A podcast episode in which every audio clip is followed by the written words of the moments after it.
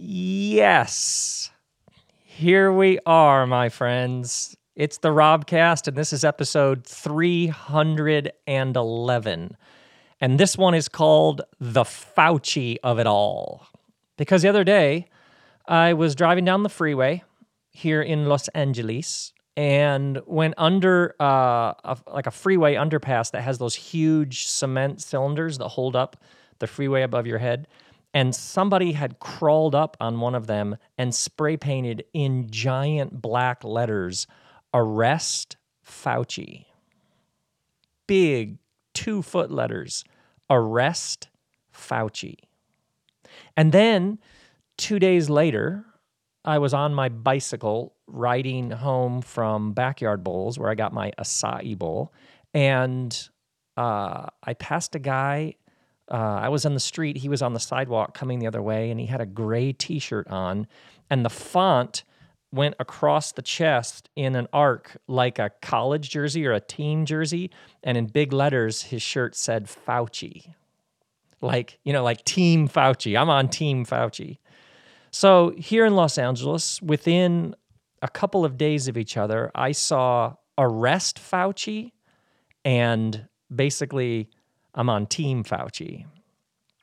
That about sums up this moment, does it not?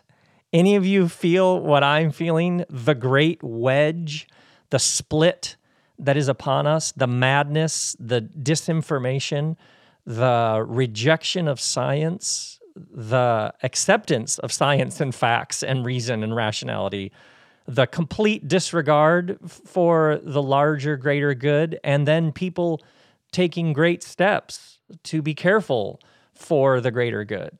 We've had the breaking apart of friendships. How many of you heard this line? Someone said, I can't even talk to them anymore.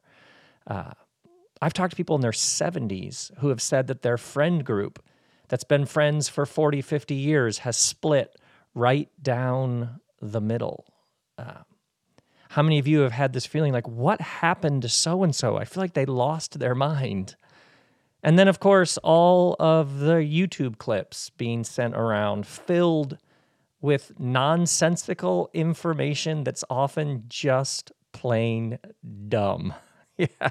Did I summarize this moment adequately? Arrest Fauci over here, and then over here you have Team Fauci. This is what I mean by the Fauci of it all. So let's explore this. But first, I, at the end of this month, get to go back out and start tour. Portland and Seattle, you're going to be the first stops on the all new Everything is Spiritual tour. The first three cities were going to be Denver, Oklahoma City, and Austin, but those have been postponed due to Delta variant coronavirus insanity, complications, and madness. Ugh, I know. I'm just, ugh. You know that feeling, right? So those of you in Denver, uh, OKC, and Austin, uh, I'm so sorry about the complications you've already received. Those of you got tickets, all the info on the new dates. Um, Denver, you're going to be in December, and then Oklahoma City and Austin will be February. We just had to because of uh, all of the complications that are in the air, which just breaks my heart, but it just means our grand reunion will be postponed, which means Portland on September 24th and Seattle on September 25th. You're the first stops on this tour. I've never done uh, a tour like this. Um, so this is like the third Everything is Spiritual tour, but there's a book. So it's like the fourth, I don't what to say, the version, installment of it, iteration. Um, and I've never tried anything like this. Uh, honestly, not doing what I do, which is gathering with people like you in a room, uh, has gutted me. It's been very, very, very difficult to, as Kristen uh, said the other day, she said, You get like your energy, like you're here to bodies in a room, do what you do. And you haven't been able to do that for a year and a half. Uh, that's a source of life. And when she put it that way, I was like, God, you're right. Um, so this has been uh, just agonizing at some level, but it's also. I probably should do some Robcasts on this at some point. Um, it's also taken to me in, into new territory, and I found myself reimagining how to even do a live event. As opposed to walking out, I speak and then I walk off the stage. Uh, is there some other way to think about this? So I've had this idea. And uh, last week, I tried out this new idea for 30 people in a backyard at my friend Phil and Jen's house. My friends uh, uh, invited a bunch of their friends, and I went, I drove an hour away and tried out this new idea. And I'm telling you, I haven't been that nervous. Oh God, it's it's been like as I swear I was as nervous as I've ever been. Um, for 30 people in a backyard in Costa Mesa. But um, I tried out something and it's like you have these deep, uh, a sense, a hunch, a guiding that there's something there's something new that wants to be given expression and it was uh yeah it was it was some it was this feeling like oh we are on to something it was a little wobbly it was a little rickety but it also had some magic so the fact that at the end of this month i get to go out and start this new tour portland seattle seriously prepare thyself and then um oh man, then Detroit, Chicago, Columbus, New York, Washington, Atlanta, Nashville, San Francisco, Denver. Coming your way. Yeah, so uh, tickets are at my site, and um, oh, that's going to be a moment to be back in a room, all of us, and yeah, yeah. What more? I mean, I could say so much more about that, but now, what we're going to talk about is the Fauci of it all.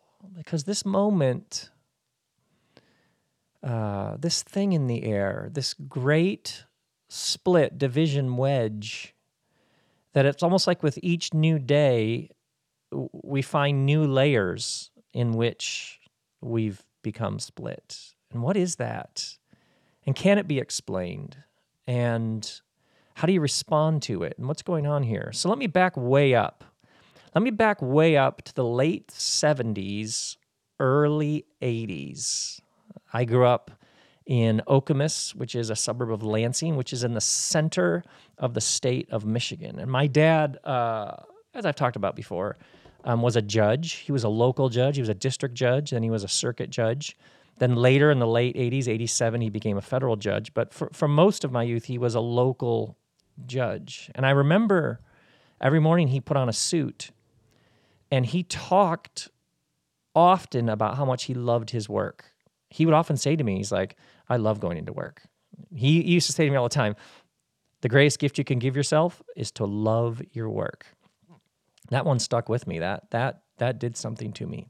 But he had this view of being a judge that without rule of law, without some order, without the vulnerable being protected, and those who have committed a crime being properly prosecuted and tried. He said, without that, a whole society falls apart. And he had this sense, this very, I was going to say old school, but I actually, it, it, we actually need it more than ever. He had this sense of being a public servant. Uh, like, ask not what your country can do for you, but what you can do for your country. He had this deep sense that his job was to be a public servant. So when he ran for office, I remember, I don't remember the 1972 campaign, but I do remember the 1978 campaign because I campaigned with him. I, we, we would go to these public events and I would watch him shake hands with every single person in the place. I remember we would have parties um, to make yard signs. Back in those days, yard signs pre-internet was how you got the word out that you were running for office. So bell for circuit judge. I mean, I remember stapling together in our barn, we'd make these assembly lines, and volunteers would come and make all these yard signs and load them up in trucks and then take them out and put them in people's yards. That's all, this all shaped me, this sense of public service that you you get educated, you build up some level of skill or expertise in order to give yourself to the common good. And if that sounds idealistic or it sounds naive or, or something, I would I would just reflect back to you. Imagine how deep the cynicism has gone. That talking about how my dad talked almost sounds sort of antiquated, and yet something within you was like, "Oh God, wouldn't it be amazing if that's how people saw it?" So uh, there were the court clerks. There was the stenographer, Kevin, who took down everything that was said in a trial. There were the schedulers. There were when I would uh, step into my dad's world, there was this whole world of people who had these government jobs who did what they did because it helped make the world go round. That's the best way I can say it. I can remember, uh, and then later, when uh, this would have been like in the 2000s, later when he was a federal judge, the cases started to get, there were always um, death threats. That was a thing that was like I, I grew up with knowing there were people who who wanted to harm him on a regular basis. Letters were sent, threats were made because of somebody he'd put in jail or something. But then uh, he began to do trials involving the drug cartels, and that's when um, the cartel trials everything just went up a notch. Um, and I was out of the house by then, but that but then I do remember 2004 2004, maybe 2005, uh, Father's Day, he and my mom and my family came to our house. Kristen and I had everybody over to our house in Michigan for Sunday lunch to celebrate Father's Day.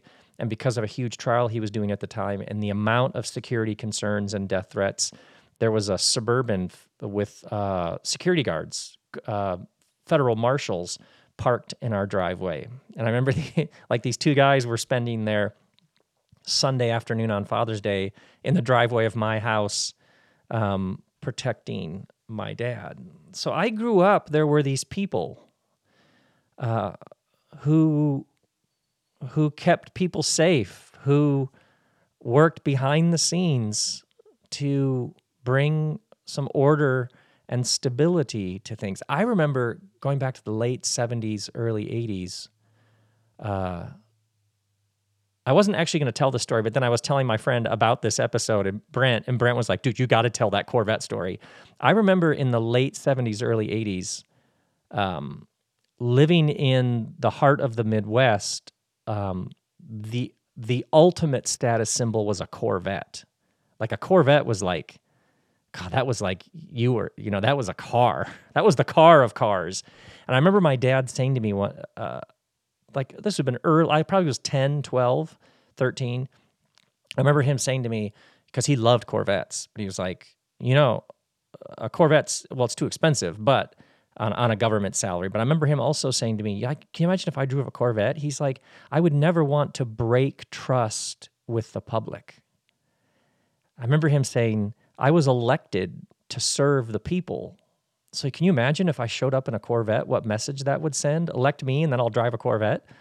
Like he's like, oh, I, I would never, uh, I would never. He drove like an old, he drove a pickup for most of my upbringing. He had a, he called it a Bell Blue pickup, but uh, for him there was like a sacred trust that he had with the what would you say the people the citizenry the voters that he would never want to betray by making it look like he was whatever profiting off it or anything like that. Like words like profit or revenue or even getting a raise um, all those were just weren't words um, that i ever heard in our home because that just wasn't like the thing he was doing. No i mean business is wonderful but in our home there was like this you're a trusted public servant and that's like a, a sacred almost like holy thing that you're doing for the greater good.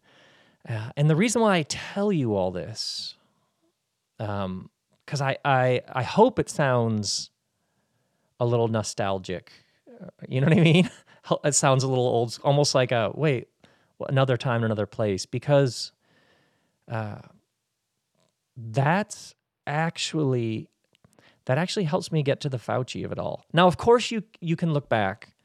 Of course, the people uh, that I interacted with, of course, there were flaws in that system. I mean, of course, lots of people in those years went to jail for non-violent drug possession of drugs that now you can buy in multiple stores in my neighborhood. I can see them from the end of my driveway, all the weed stores. So obviously that system put a lot of people specifically from minority communities behind bars for nonviolent possession of things that are now legal. So so let's not obviously you, you understand on this. We're not talking about all this is like some sort of perfect airtight system. I'm talking about the impulse behind it. And even now, if you think about the industrial prison system, if you think about the the giant lobbyist machinery, like a giant sort of leech on the underside of government, like it's not that this whole system is somehow airtight and perfect, but the impulse, the spirit, that's what I'm getting at. This spirit of giving yourself in your work to the greater good uh, that got imprinted on me at an early, early age. There were these people who gave themselves to making the whole thing run, to justice, to health, to education, to the environment, to fairness and accountability in business. There were people who this is what they did. Now, what year do you think Dr. Anthony Fauci went to work for the government? What year? You've seen Dr. Fauci for a year and a half now, all over the news. What year did he go to work for the government? Don't know? I didn't either. I had to look it up. He went to work for the National Institute of Health in 1968. Dr. Fauci has been working as a public servant since 1968. He is now the director of the National Institute of Allergy and Infectious Diseases. He is the chief medical advisor to the president. He doesn't make laws, he doesn't make policies, he advises. He takes the data. He takes what we did because there is there is no government apart from us. We as a people in, in each country, we decided we ought to have somebody who takes all of the best and latest information about health, science, medicine, and summarizes it, explains it, and advises those who are making the decisions so that we have all of the latest and best information and wisdom so that people can be kept safe. So, Dr. Fauci, he's been like AIDS Ebola, MERS, SARS. That brother has been in the government giving himself for the health of the people since 1968. He has seen it all. That is, what's that? Nixon, Reagan, Carter, Ford, Bush 1, Clinton, Bush 2, Obama, the former president. Like, think of how long that man has been working and giving himself and accumulating wisdom and knowledge for the well being of the greater good. Arrest that guy? What? Arrest that guy. Seriously. Come on. Come on. Now, this insidious movement that somehow thinks this man is part of the problem. Notice how that particular movement, ask yourself this question who else does this movement disregard and despise? Well, think about how the same people who would say arrest Fauci also refuse to accept the results of the 2020 presidential election. Well, who counts votes? Who actually counts the votes? Uh, good, humble, hardworking Americans who volunteer their time. They volunteer their time to count votes through the night. And sometimes this goes on for days because of mail in and late ballots, et cetera. Sometimes this process requires people to work day after day after day without pay. Why do these people do this? Uh, as an act of service to their country. Yeah, it's actually an astonishingly integrous process. And obviously, every single court case that was brought to challenge the results, every single case, including many brought before Republican judges, were dismissed because of lack of evidence. Every single one. So, what's interesting is the same movement that has serious problems with Fauci also has problems with this process of people who volunteer themselves lots of hours to give integrity to election process. Who else does this movement seem to despise? Well, you have a massive world of healthcare workers, doctors, nurses, physicians, assistants, hospital administrators who have said, please mask up, please get vaccinated, please maintain social distance because we have been working in hospitals that are jammed full for a year and a half and we're exhausted.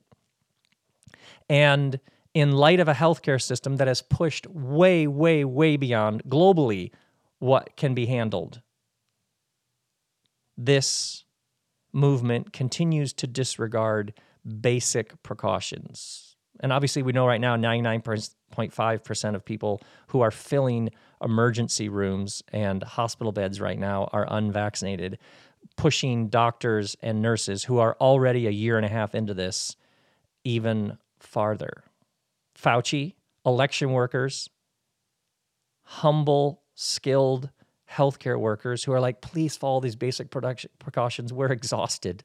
Who else, by the way? Well, on January 6th, you had a riot, an insurrection in which people smashed windows, broke down doors, physically assaulted people who guarded the Capitol. Uh, and when the people who guard the Capitol to keep it safe a number of them Republicans, went on the witness stand to describe what it was like to try and defend the Capitol from people who were telling them to their face, We are here to kill you. We are going to destroy you. Some of them had nooses, some of them had bear spray and mace. Those guards were completely disregarded by a large movement of people who actually were very disdainful and disregarding of the sacrifice they made. So, not to draw this out too much, but do you see the pattern, my friends? What you are seeing right now across the board is a flagrant, blatant disregard for the actual humble public servants who help make the world go round. Isn't it interest not interesting? How heartbreaking is it to see the people who talk the most about being patriots and Americans openly disregard and disdain the very people who actually make a country run? And above all, what's your oh oh oh one more. Notice what's happening right now all across the country. And those of you from you know outside of America, you know you you've seen these same impulses at times in your own places, but you've also because I know you you followed this as well as we have. Notice the massive number of restricting voting measures that are being put in place, which clearly are about making it harder and harder for a particular American citizen to vote. Once again, a disdain for all of the everyday people who serve and vote and help make this country run. Now, above all else, what you see is a disdain for the government. But the same person who disdains and keeps talking about the government, capital T, capital G, the government, um, did that person eat today? Yes, they did. How did they get that food? Well, they probably drove to the grocery store on roads. How do we have roads? The government. Did that person shower today? Probably. Who sorted out how they had water running into the pipes in their house? Somebody in the government. Now, there's an irrationality lurking in all this. You with me on that? There just below the surface in all of this is a striking, shocking irrationality. So let's follow that and into just one area. Because what you are seeing is large scale resentment. What we are in the midst of is a massive explosion of resentment. It actually simmers and then it explodes. What we are all living through is what happens when resentment metastasizes and gains a head of steam. And then it develops a communal collective spirit that seeks in many ways to simply destroy everything in its path. Now, let us pull apart resentment and as always, as you know, anything political, anything about this moment, you're trying to understand the moment, but you're also learning to understand the moment by finding it within yourself. Because if you can find any of this in yourself, it helps explain why others would be doing what they're doing. So if any of you have over the past year and a half or over the past couple of months been like, God, why are they doing why would they say that? Does that person realize how dumb they sound? The, real art in polarization when you find yourself divided and you find yourself most flummoxed i love that word when you find yourself most flummoxed or confused or just like i don't understand why that person would believe that way vote that way support that candidate think that email me that youtube clip. What you're actually trying to do is if you can find that impulse somewhere within yourself generally what you're seeing is that impulse simply magnified and unchecked in another. Here's what I mean things aren't how they were. I, I, I tried to get that as captain obvious as I could, as just so straightforward. Things aren't how they were. The world has changed. It's more diverse, it's more global. Much is being laid bare. The systemic racism baked into the very origins of America, uh, the disruptive power of technology, which is always how technology has been, but it but it's amped up more than ever. Uh, the place of America in the world. America just lost uh, an 18 year war in Afghanistan, lost after spending trillions of dollars. So things aren't how they were. Things have changed. Number two, change is a form of loss, and loss is a form of change. So when things change, and it may be a wonderful, good change, nevertheless, you have lost how things were because things are no longer how they were, they're how they are now. So that is actually a very subtle form of loss. Loss, when you had something and it was taken from you or it leaves you, that's a form of change. Change is a form of loss. Loss is a form of change. Here why this is here's why this is huge. Loss, whether it's just a perceived loss or it's actually a real loss, generally leads to one of two responses. The person either digs in and closes down and resists the change and demands that that which they lost be returned to them. So that becomes then energetically a desperate desire to retrieve what was. Now, now think about the energetic imprint of that. One of the one of the two general responses to loss, one of those responses is to desperately desire a retrieval of what was. Just make it like it used to be again. Just bring back those days. So notice it fundamentally entrenches itself in a retroactive reaching back. Can we just change what happened and make it go back? The other response to change is an opening up, no matter how dis- and often very disruptive and very unknown and, and very disorienting, and opening up to the assumption that there's something new here and we will find our way into that newness together. Now, sometimes, uh, and I say perceived sense of loss, uh, sometimes it's legitimate. Sometimes all the factories shut down and there aren't any more jobs, and that's real. And sometimes it doesn't appear as though anybody in power cares. Yeah, that's real. That's real.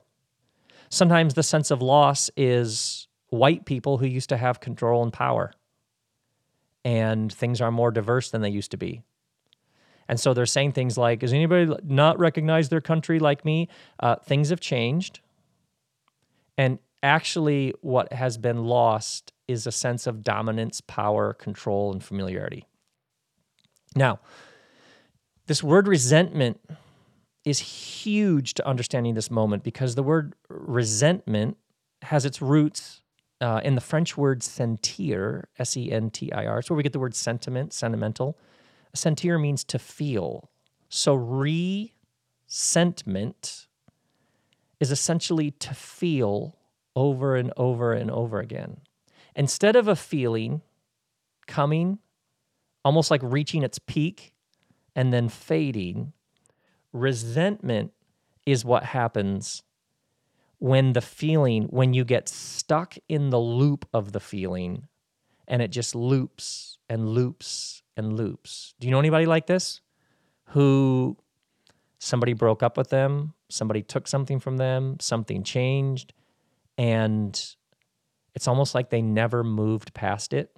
Yeah, that's resentment. It's the it's re-centering, it's re-feeling just over and over, uh, like a record needle, just caught in the groove, in the scratch, and just can't get out of it. There's this great line in the New Testament, the letter to the Hebrews don't let a root of bitterness grow up.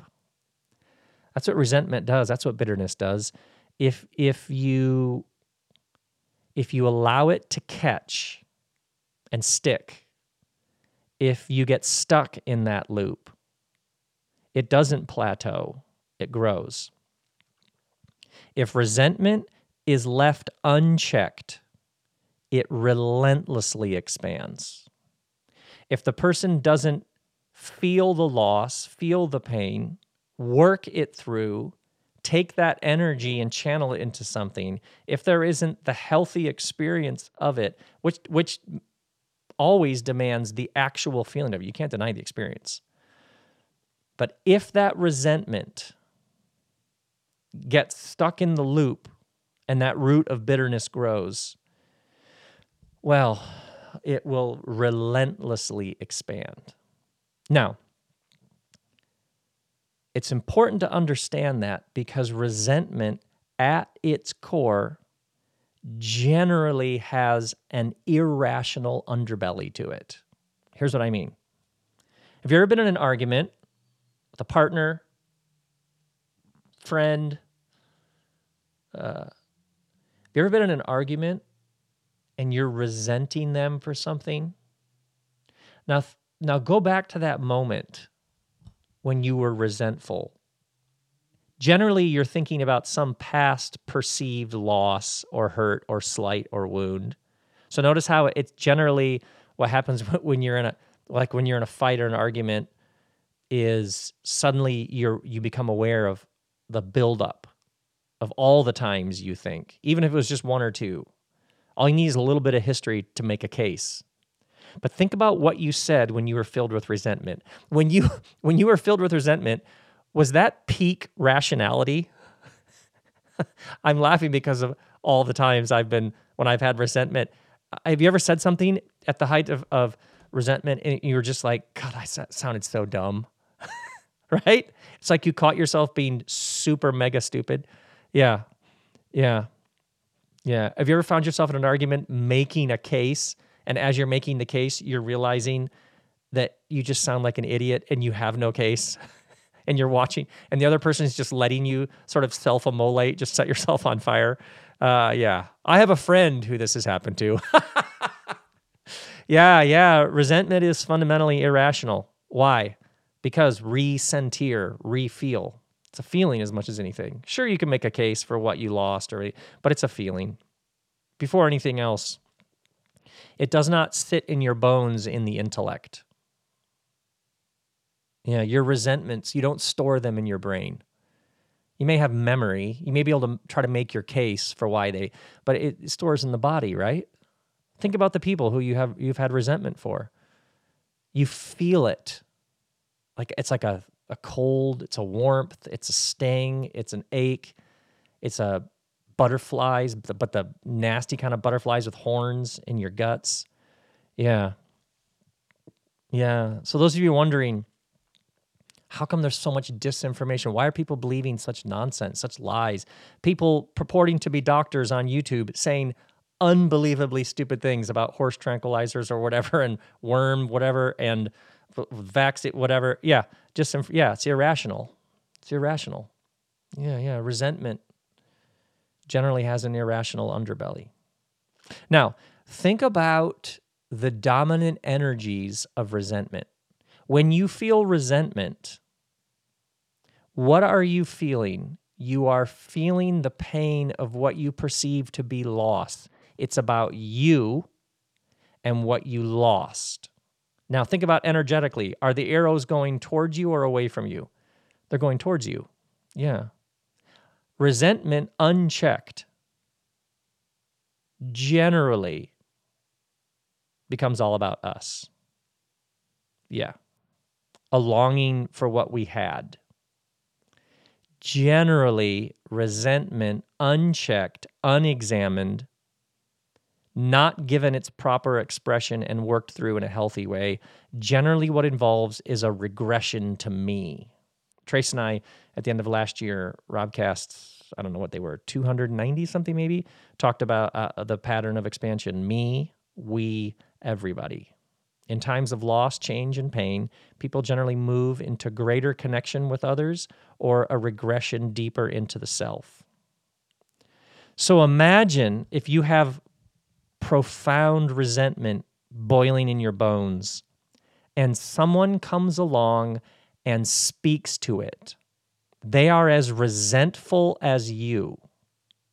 Imagine if somebody comes along and instead of inviting you to imagine new possibilities, they confirm that you've been wronged and they feed that resentment. And not only feed that resentment, but this person publicly names who wronged you and who took that from you. Oh, see, resentment often has makes a person feel disempowered. So when somebody comes along and says, You've you've been wronged, you've had things taken away, and they speak to you from the place of resentment and they speak to your resentment and this person appears to be empowered, God, you'll vote for them. Doesn't matter if they have no idea what they're talking. Doesn't matter if they have no idea how to run a government. Does it? You'll vote for them. Yeah, because it's all about you. And if somebody can connect you with others who are equally resentful, and now it's about us, no wonder that would gain a head of steam. No wonder that would metastasize in a thousand different directions. We have been wronged and we have had something taken from us. And we are going to take it back. Yeah, think of how powerful that story. And somebody rationally pointing out, actually, have you noticed this? Actually, you don't care. Once again, resentment is profoundly irrational. Now, whoo, by the way, we're just getting started here. now, Let's go back to the Fauci of it all. Because one of the first casualties of resentment is imagination.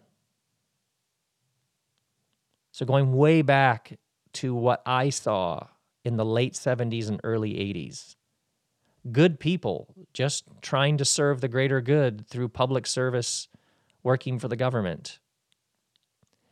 If you are consumed with yourself in what you believe has been taken from you, it's going to be increasingly difficult for you to fathom that somebody else would simply be trying to serve the greater good. Can you see how one of the first casualties of resentment is imagination? A person becomes so consumed with self and what they feel they are entitled to. It's the opposite of giving a good, generous gift. It is an entitled demand that something be given back to that person. When you are consumed with what you believe you have lost, the idea of giving a good gift is a thousand miles from your mind. So I would argue on a large scale, literally tens of millions of people around the world, but especially in the United States of America, simply can't conceive that somebody would be just trying to serve the greater good. They, they literally can't imagine it because their own sense of self is so shattered. They can't imagine simply, quietly, humbly going about giving a good gift to the greater good. Do you see the crisis? So, so th- those folks might talk about being citizens and patriots, but what they do is systematically disdain those who actually make the whole thing run. They drive on the roads and use the water and they read the ingredients on the side of the packaging in the store, which the government requires, and then talk about how horrible the government is. Yeah, yeah. Now let's trace this a little bit farther. I assume you have noticed that the people who refuse to wear masks, who refuse, who keep talking about their rights, endlessly talk about their rights but never talk about responsibilities. Because it's rights and responsibilities in tandem, correct? Historically, you talked about your rights and responsibilities as a whole. But when you have been subsumed by resentment and it's all about you, you conveniently drop your responsibilities and only talk about your rights. It's an adolescent rage that refuses to grow up and step into its responsibilities. So it endlessly talks about its right to not have to wear a mask, but never talks about the responsibility we have for the health of the greater good. Yeah, so anytime you anywhere hear somebody talk about rights, simply add and responsibilities, correct? What are your responsibilities here? What are your responsibilities? Yeah, that's what's happening right now. Is these two have become split and they were never intended to be split. You have rights, yes, you have rights so that you can take part in your responsibilities. Oh, secondly, let's talk for a moment about the psychology of a conspiracy theory as we explore the Fauci of it all. When the world has changed and you have found that bewildering, disempowering, and disorienting, when you are struggling to make sense of what's happening, Notice how a conspiracy theory functions. A conspiracy theory says that I have a truth that other people don't see. Do you see how, when a person feels disempowered and disoriented by the loss that is a form of change and the change that is a form of loss? What a conspiracy does in that disempowerment is it provides a false sense of empowerment. It's a way for the person to irrationally make sense of this moment. Well, you see, insider information, having a secret, believing that you see what's actually happening while the masses are missing it, is one of the easiest shortcuts to avoid the disorientation of the moment. So you can see how a conspiracy theory has a universal appeal because it speaks to the disempowerment and the disillusion and says, oh, no, no, no, no. You, you, it props up the false sense by saying, oh, no, no, you get it. The other people don't. Yeah. Oh, yeah. By the way, if we're going to talk about conspiracy theory, we should also, side note, talk about fear. Notice oftentimes the arrest Fauci movement, the disdain for actual humble public service, also comes with it in regards to coronavirus and the pandemic. We refuse to live in fear. We're not going to wear masks. We're not going to take precautions. We're not going to get vaccinated. We refuse to live in fear. Now, this is fascinating because if you think through this movement politically, the entire movement is built around fear, building walls, demonizing the other, terrified of actual objective study of the origins of this country and the horrible injustices and racism baked into the very substructure of this country and its origins. Yeah, the people who talk the most about not living in fear, entire structures and political ideologies are built often on very little but fear. Yeah, will you always agree with the government? No, of course not. That's childish. That's actually what makes things better. The push and pull and friction and loyal opposition the ironing sharpen iron. Yeah, that's all that's all part of it. Yeah. Yeah, yeah. And by the way, you can't be angry with institutions. So the government, no, the people, people. This is why whenever you meet somebody who's uh, the, who's who's filled with rage about the government, uh, the business world, the system, uh, whatever, the religion, the church, whatever it is, these people will, will stay locked in their resentment because you can't properly move through the emotion of a faceless institution. To forgive, to participate, to re engage, you actually have to have names. You can't have faceless entities. Yeah, you, you, you actually have to talk about flesh and blood people there is no the government apart from actual human beings. Yeah. So, my friend, this is, I mean, obviously, we're just exploring one dimension of it.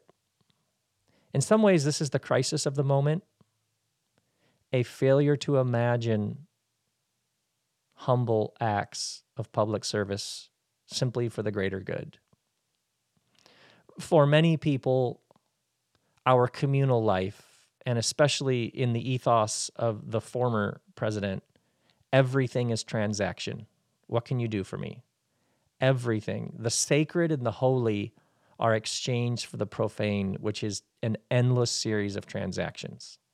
Nothing's ever simply done as a good, generous gift. And so, what's happened is, as there were roughly four years there of relentless assault on the idea, the ideal that a person can live beyond their own agendas, goals, and motivations. But this is possible. It's happening all around us. A number of you in healthcare, in education, in government, in business, you know, you you quietly go about doing your work. So for those of you who, who find this find your cynicism about humanity at an all-time high, if you have found yourself, God, questioning the very fabric of the whole thing, it's more important than ever that your eyes are open for those people around you. And you will find them if your eyes are open, who's simply going about doing their work to help the whole thing run. I think back to those early images that I've only actually been exploring the past couple of months when I kept trying to name what is this thing? Why do these people they they seem to this pattern here is very consistent. They disregard humble public servants. What is that? Oh, I remember this probably I don't know a month ago I had like a oh, got it. When you're filled with resentment, you become so deeply cynical, you lose the imagination that other people might just actually be trying to help out and to use their talent and wisdom to just simply help out. You you you lose the sense that that's actually possible when it is. Yeah, the Fauci of it all. And perhaps, I mean, perhaps the pain of this moment will actually inspire. i am beginning to, you're beginning to see it, a whole new world of people to step up and volunteer and run for office. People who aren't owned by corporations, people who don't see everything as a transaction. Uh, a lot has been laid bare about the transactional nature, and yet we also are seeing in the Fauci of it all people who have simply, since 1968, been doing their best to serve us well. Yeah. They should be commended. Yeah. Yeah. I live in the state of California. The state of California registers and renews over 30 million car licenses every year. So there are all sorts of jokes about the DMV, the Department of Motor Vehicles. You probably have Secretary of State wherever you live, the the place where you go to get your driver's license and to get your thing renewed, unless you're doing it online now. But uh, there's all sorts of jokes about the inefficiency. But let's just pause for a second. In the state I live in, the system that somebody built, and nobody's really making a lot of money. That's just public servants built a system that pretty pretty efficiently registers and renews over 30 million licenses. So you can you can point out the flaws in things. You can easily find things that could be better, things that are just flat out broken, things that are corrupt. That's easy. That's all around us. You can also put on a different set of lenses and find yourself astounded that it even runs as much as it does. Yeah, 30 million cars. That's actually astonishing. So yeah, of course things could be more efficient, could be more. Yeah, and so that's part of the difference between disempowerment and empowerment. Some people just stand around talking about what's broken, and other people set out to do something about it. Yeah. Yeah. One more thought. Resentment generally has no new ideas because the first casualty in resentment is imagination. So, what you'll often notice is resentment when it simmers and boils, when it marinades.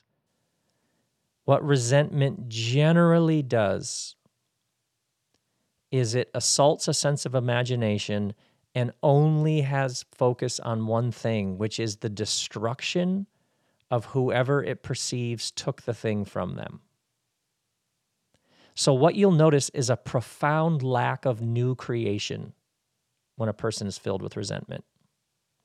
And when that resentment metastasizes, when it becomes a collective communal spirit, when tens of millions of people have it stoked by Fox News and all of the other outlets, it actually becomes a sort of spirit.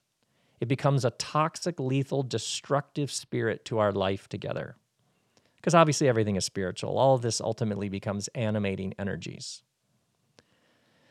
So, one of the huge, huge postures that it's important for a person to have now is new creation, new creation, new creation. If you find yourself in one of those awkward discussions, when you find yourself interacting with people who are uh, consumed by this particular destructive, animating spirit of resentment, and you want, how do I even talk to them? Sometimes you can't. But sometimes the most powerful thing you can do is simply say, Tell me the new ideas about how we can move forward together. Tell me what new ideas you have about caring for the earth. Telling me what new ideas you have about how to make it better and easier for people to be empowered to start small businesses. Tell me what ideas you have about educating people about the origins of our country and, and what it's like for other people to make their way in the world. Tell me what new ideas you have about more sustainable ways of living, better architecture, better education. Tell me what new ideas. Yeah, because because that's that's yeah, new creation, new creation. And what you'll notice is the kind of movement that would spray paint arrest Fauci have no new ideas. Notice very carefully in the news. Notice the ideas. There, there, there's an, a, a shocking absence of news, other of ideas, other than trying to make things how they used to be, restricting voter access, building a wall. It's generally the only ideas about are about trying to retrieve some e- idealized past. But spirit, spirit only knows new creation. What's the new thing that's emerging? What's that? What's the new thing we're being invited into? The new thing will always be a little wobbly. It'll always rattle and it'll always have uh, some squeaks, right? Yeah, it'll it'll yeah, it could be a little ugly. Yeah. Yeah, diversity alone, all sorts of new stories being told, people interacting with each other who haven't interacted before. Yeah, yeah, of course. Uh, of course it'll have all of its strange awkward moments. Yeah. Some things might simply some new ideas simply might not work. Oh, okay, that's the cost of innovation. Yeah. But new creation, new creation. That's yeah, that's the game we're playing. So, one of the ways to keep yourself sane in the midst of the great wedge, one of the, one of the ways to keep yourself tuned in to the Fauci of it all is to cut through everything with uh, what new imagination is there here for a new world we can all move into together. And you will quickly find out who's actually serious about a new day and who just wants to stay stuck in the same old loops of resentment, regression, and destruction. Yeah. Thank God for the Faucis, the Fauci of it all, all you Faucis out there quietly going about making the place run. Thank God for all those people over the years I got to interact with. I think about Sue and Kevin and Kim. I think about these are people who, when I would visit my dad, who worked with him for years, the real thing, the real deal. Yeah. By the way, one last story. I used to go visit my dad. Sometimes we'd go to lunch. So I'd go to the federal courthouse. This was back in uh, my late 20s. I'd go to the federal courthouse and there were guards with like metal detector and people with guns and you had to put your stuff on a conveyor belt. Like it was like serious even to get into the lobby of the federal building, let alone the judge on whatever the fourth floor. No one can get up there. Um, and you can all imagine the number of people who and the number of death threats and the number of violent criminals who had been and with family members like that um, that place was on high alert. And sometimes i'd go in there in the middle of the day jeans t-shirt. I just walk in and be like yeah who, uh, who are you here for? Uh, yeah i'm just here to see judge bell. And i just want to get some time with the judge bell and just watch every guard just like come to life. Like hold on and they would oh god, they would pat me down. All my metal I'd have to put on the conveyor belt, and then uh, they'd ask for ID, and there'd always be this moment when they'd check my ID and realize I was the judge's son. and suddenly I went from like Unabomber, DEFCON terrorist alert to like all of them laughing, like, oh, you had us. Oh God, good times. Yeah, yeah. So thank God I saw that and had that example. Whatever area, however you're going to give your energies, you hopefully quietly, humbly going about giving yourself for the good of the whole. That spirit we need more than ever. You with me on that? Yeah, that, my friends, is the Fauci of it all. Grace and peace and love to all of you.